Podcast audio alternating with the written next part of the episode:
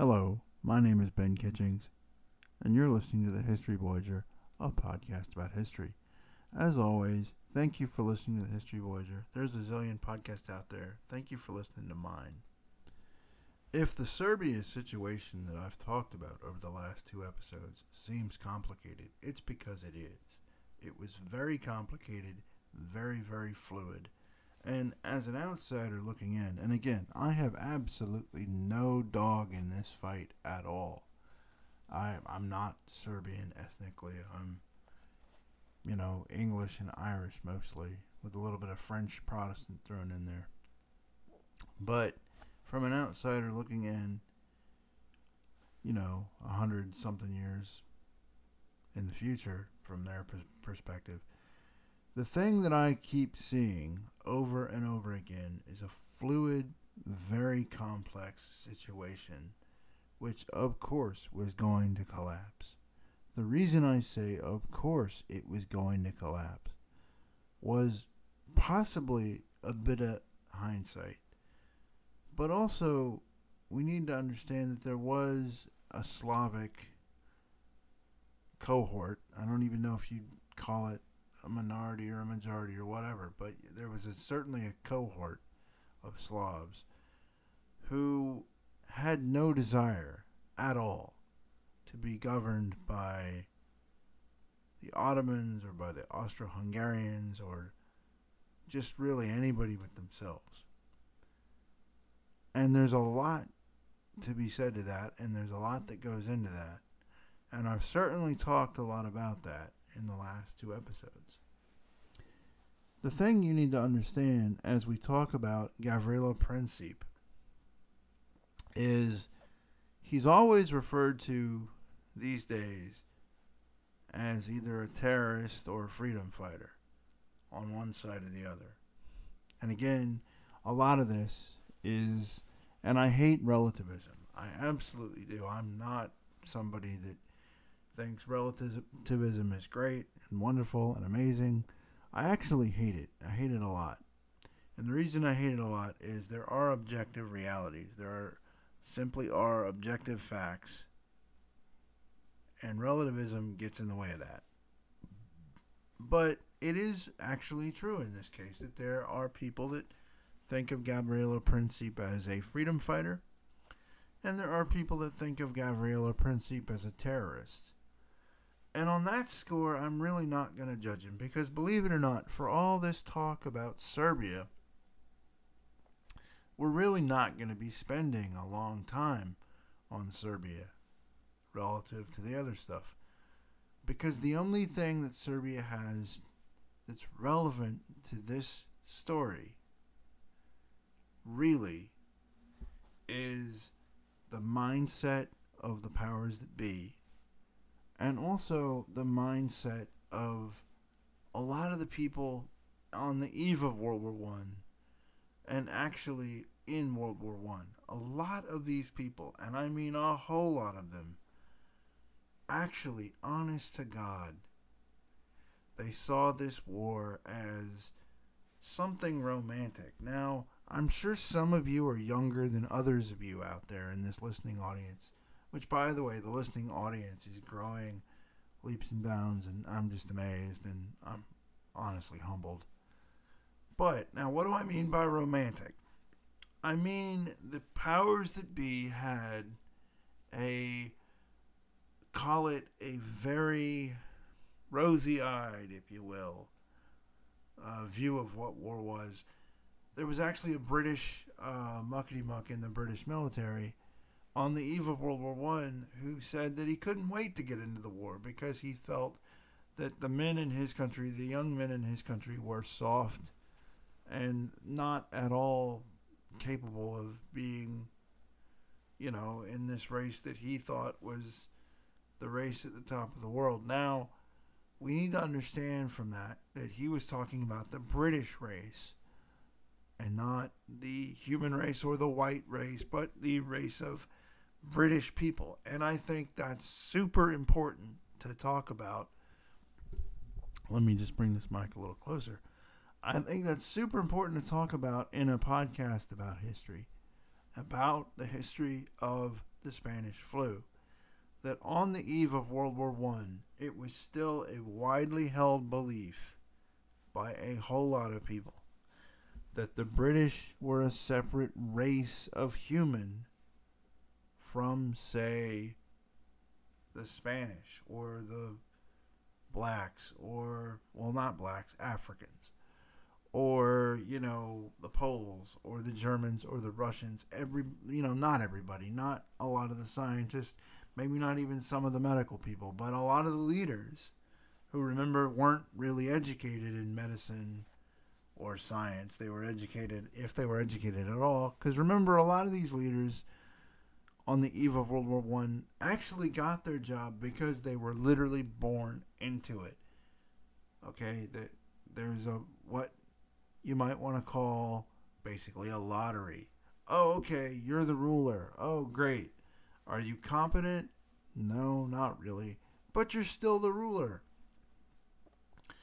And that's something, okay, so these rulers weren't necessarily anywhere close to up on the latest, I guess you'd say, technology or science or any of that.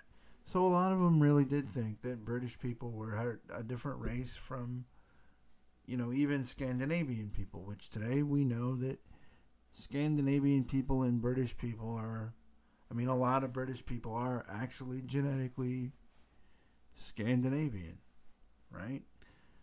So, okay, so what am I trying to say? That this man who said that the British youth was good it was good for the British youth to go to war because it was good for the British race. He might have really thought that the British were actually a separate race of people. And that would that would change during World War One, or because of the Spanish flu. Because the Spanish flu, because of industrialization, could go from, you know, person to person a lot faster than, say, the Russian flu, which was a generation earlier. Now, let's get back to Gavrilo Princip. In all the histories of Gavrilo Princip, who shot Franz Ferdinand, which caused World War One, and all of the histories about Gavrilo Princip, you're either going to see him referred to as a terrorist or a hero, depending on which side of the war he comes from. Now, am I here to say that one or the other of those things are true? No. I'm here to say that it doesn't matter. I'm here to say that all he really did, if he did anything at all, was not only did he kick off World War One, but the other thing he did was that he essentially set the stage for this killer of people, this Spanish flu, to kind of circulate around the globe much, much faster than it would have done otherwise. And that's very, very important to talk about in relation to Gavrilo Princip. Because at the end of the day, I'm going to tell you this story of the Serbian, I guess, independence movement and the Black Hand and the conspiracy that Gavrilo Princip and others in the Black Hand, and it might have all gone all the way up to elements within the Serbian government to actually kill the Franz, the Archduke Franz Ferdinand. Now, why did they do that? They did that because he was a moderate. That's right. Franz Ferdinand was a moderate he was willing to work with the Slavs in the Austro Hungarian Empire. He was willing to allow the Slavs to have a certain degree of basically independence. Now, if you want to be independent, if you want to be independent as a country, somebody who's a moderate, who wants you to be somewhat independent but still in your own country, is basically anathema to you. You don't want this person at all. You don't want to be anywhere near this person. You either want what you want or you want the worst possible scenario so that the average person in your country, the person who isn't a revolutionary, the person who just wants their life to work will just go through their lives and they'll just be like, oh, this is miserable. We have to get rid of this guy. Okay? So, in a sense, in a sense, that's exactly, precisely why they needed Franz Ferdinand to die. Now, Franz Ferdinand was, he was kind of, he wasn't king. He was in line to be king. His father was elderly. It was a powder keg. I hope what I've told you in the last two episodes of this thing about Serbia is that Serbia was a powder keg. It was very fluid. You know, it was a con- it was quicksand essentially. And his father said, "Oh, I don't want to go to Serbia." And so Franz Ferdinand thought, "Well, I'll go." Because he thought you had to project royal power. Now, that's kind of like today. I don't know, the the closest analogy I can come up with right now is think about um, Jack Kennedy. For those of you who re- might remember Jack Kennedy, Jack Kennedy went to Dallas to heal political fences with the governor of Texas. Okay? And that's something you do if you're a, a stable enough country, is that you you go and you want to heal your political fences with that with those people. Well, I mean, okay. So obviously he misread the room, so to say, right? Obviously, uh, Archduke Franz Ferdinand greatly mistook his popularity as popularity that filtered down to the people or filtered down to all of the people. There was certainly a cohort of, you know, we're very tempted to call them terrorists today, but there was a cohort of, of people, even within the Serbian government, who simply did not want this man around simply because they wanted to be independent and they were willing to kill him. Now, who killed Franz Ferdinand? That's how did this get rolling? How did this was it just Gavrilo Princip? We know it wasn't just Gavrilo Princip, and we know, we absolutely know that it was organized. We're not really sure how, though, because so many of the people simply refused to to be named or they obfuscated the truth or some people you know their their confession was tortured out of them and we all know or some of us should know that torture is an unreliable way to get information out of Gavrilo Princip was basically right out of central casting for terrorists. He was not really of urban stock. He was from like so many other people, as I've said earlier.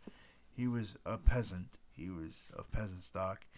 He wasn't interested in girls, although he was, as they say, heterosexual in nature. That's an interesting quote from back then. Anyway, so the main thing was that he studied what were these tracts on Serbian independence, which had been floating around in in scholarly uh, circles and also in student circles for years at this point. Remember, this was an obsession of Serbian academics was to kind of create this nation state out of almost well not nothing but you know a very confusing mess anyway anyway so Gavrilo Princip the serious person um, essentially was singular in his thoughts about an independent Serbia to the point where he literally put down a lot of the the bad things in his life to the fact that he was under Austro-Hungarian rule. Remember to the Serbians, you know, to the Serbians of, of that day, multiculturalism was basically a watchword for degradation. I mean, in America, we're we're sometimes, actually, a lot of times, we're very much a multicultural society. But in Europe at that time, and especially in Eastern Europe, they certainly were not a anything like a multicultural society. Anyway, so you know, he's basically radicalizing himself in Belgrade at the time. The Serbian independence movement was adjacent to other, I guess you'd say, uh, movements at the time, which were seen as sort of, you know, rabble rousers, I guess is one word for it. But basically, you know, they weren't kind of the, I guess my grandpa used to say, the go along to get along kind of folks. You know, they. So if you were into the Serbian independence movement hardcore, even though the government was into the Serbian movement um, to some extent as well, you weren't. You were marked out as not average.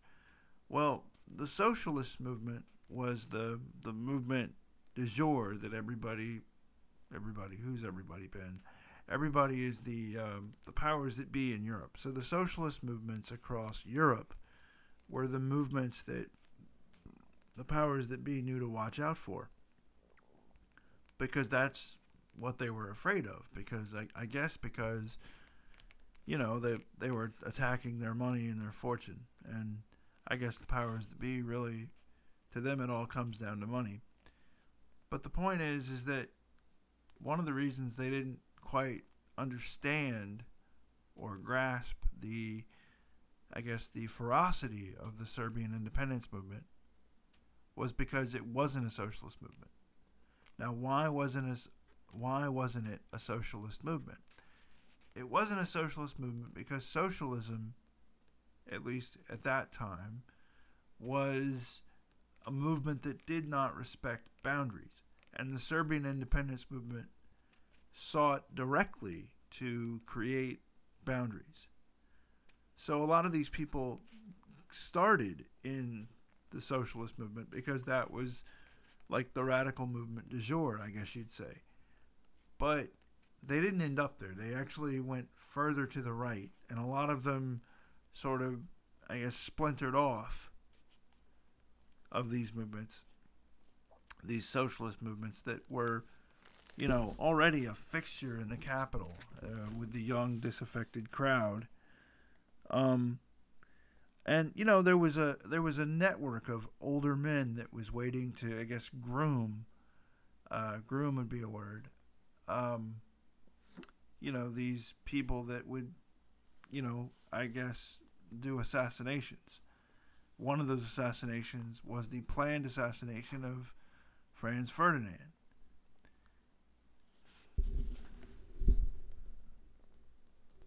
Now, great care was taken by the Serbian powers that be, both within the Black Hand and within the government of Serbia, to make sure that distance was maintained between this assassination attempt and you know, the older people, but it was definitely planned by older people.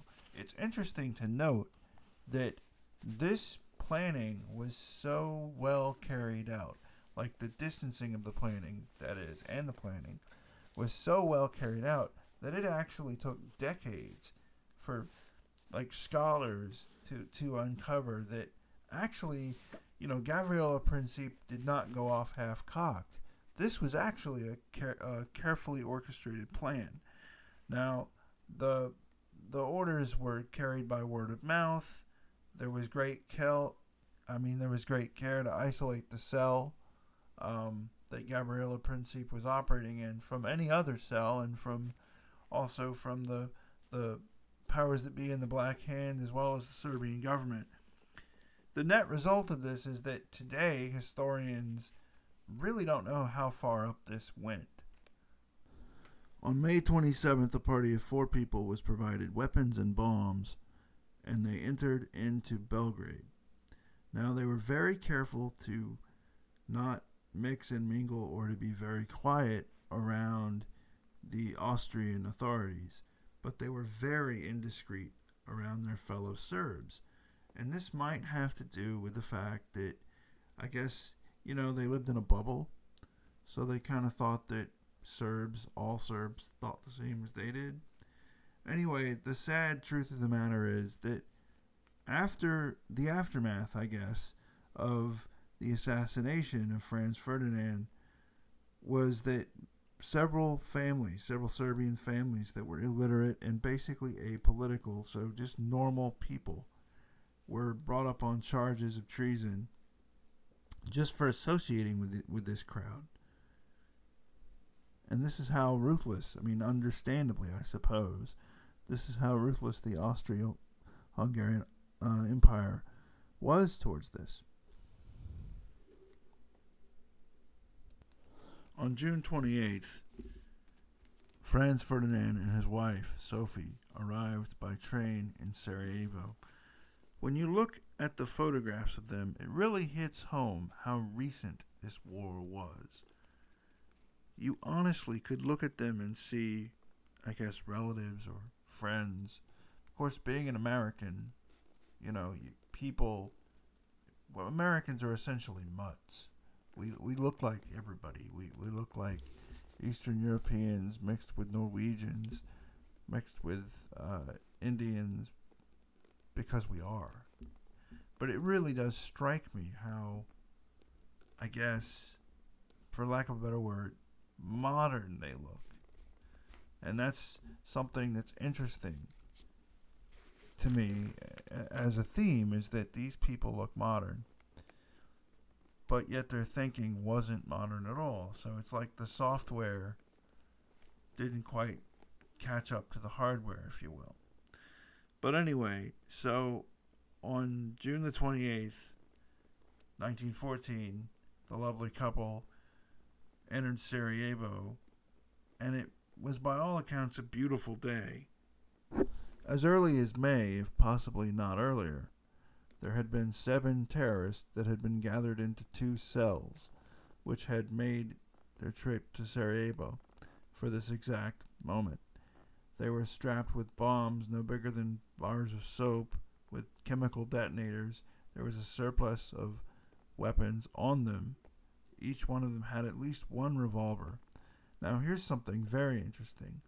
Interrogators alluded to the fact that there were people that were engaged in this conspiracy who, for some reason, didn't make it to the road that day. So, you know, somewhere out there, there are people that are descendants of people who were involved in planning to kill this person who, for some reason, decided not to on that given day. Interestingly, uh, the security was a little lax. It was so lax that it was noted by contemporaries. The Archduke and his wife were in an open car along a crowded and entirely predictable route. The troops who usually lined the curbs on such occasions were no were not there, so that the motorcade passed virtually unprotected in front of these dense crowds. This was very unusual and was not protocol at all. Again, here we see the the hand of the local Sarajevo government um, mixing with the Black Hand. So you know, the the couple were strikingly unconcerned about their own safety. Franz Ferdinand had spent the last three days with his wife in a little resort town. So it's like, you know, that they weren't even. It's entirely possible that this man, Franz Ferdinand, had little to no understanding as to what, you know, what the people might have actually thought of him. Which is kind of well, it's remarkable as an American who's used to living in a in a constitutional republic with media, etc. But you know, maybe not. Maybe that's not remarkable. You know. Interestingly, and some of you might not know this, Franz Ferdinand actually was shot on the second assassination attempt. The first one failed, and actually, the Archduke attempted to render aid to some of the victims who had been, you know, struck by the first attempt, which took the form of hand grenades. Now, the cohort of terrorists that had done this had swallowed poison because they had failed. But the poison was a below grade, and they were later rounded up and captured by the police. And they were some of the first interrogations about the event. The second attempt was where Gavrilo Princip struck.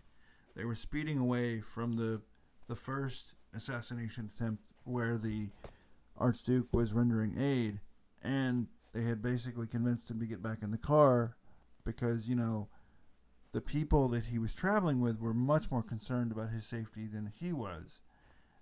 Anywho, so they got in the car and they were going to the safety zone, which was the city hall. Now, the plan was to continue on with the day. In other words, the official day, which would have taken place entirely at the city hall. That, again, is also bizarre.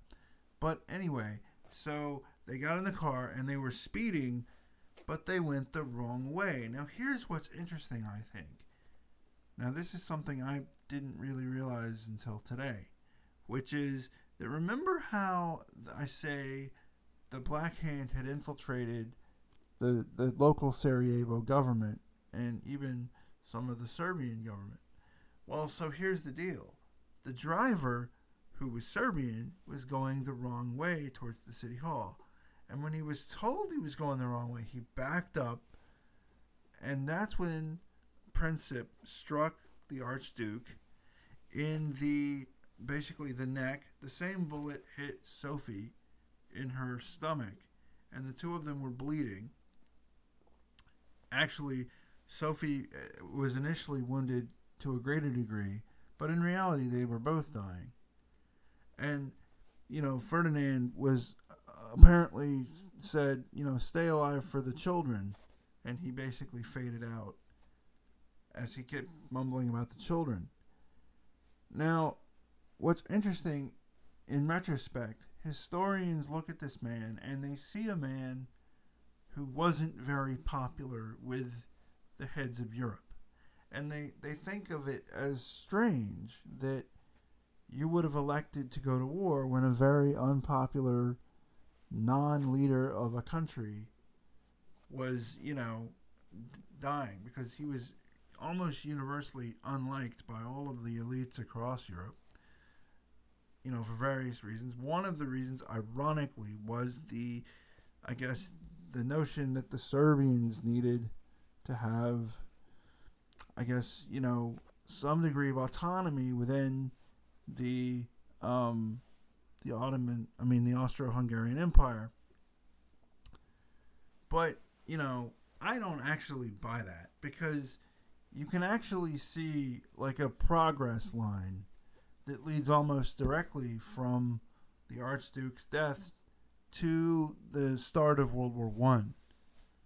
And actually, there's a whole lot of study that has been done over the years of how complicated these treaties were and how they were overlapping and they were designed to overlap.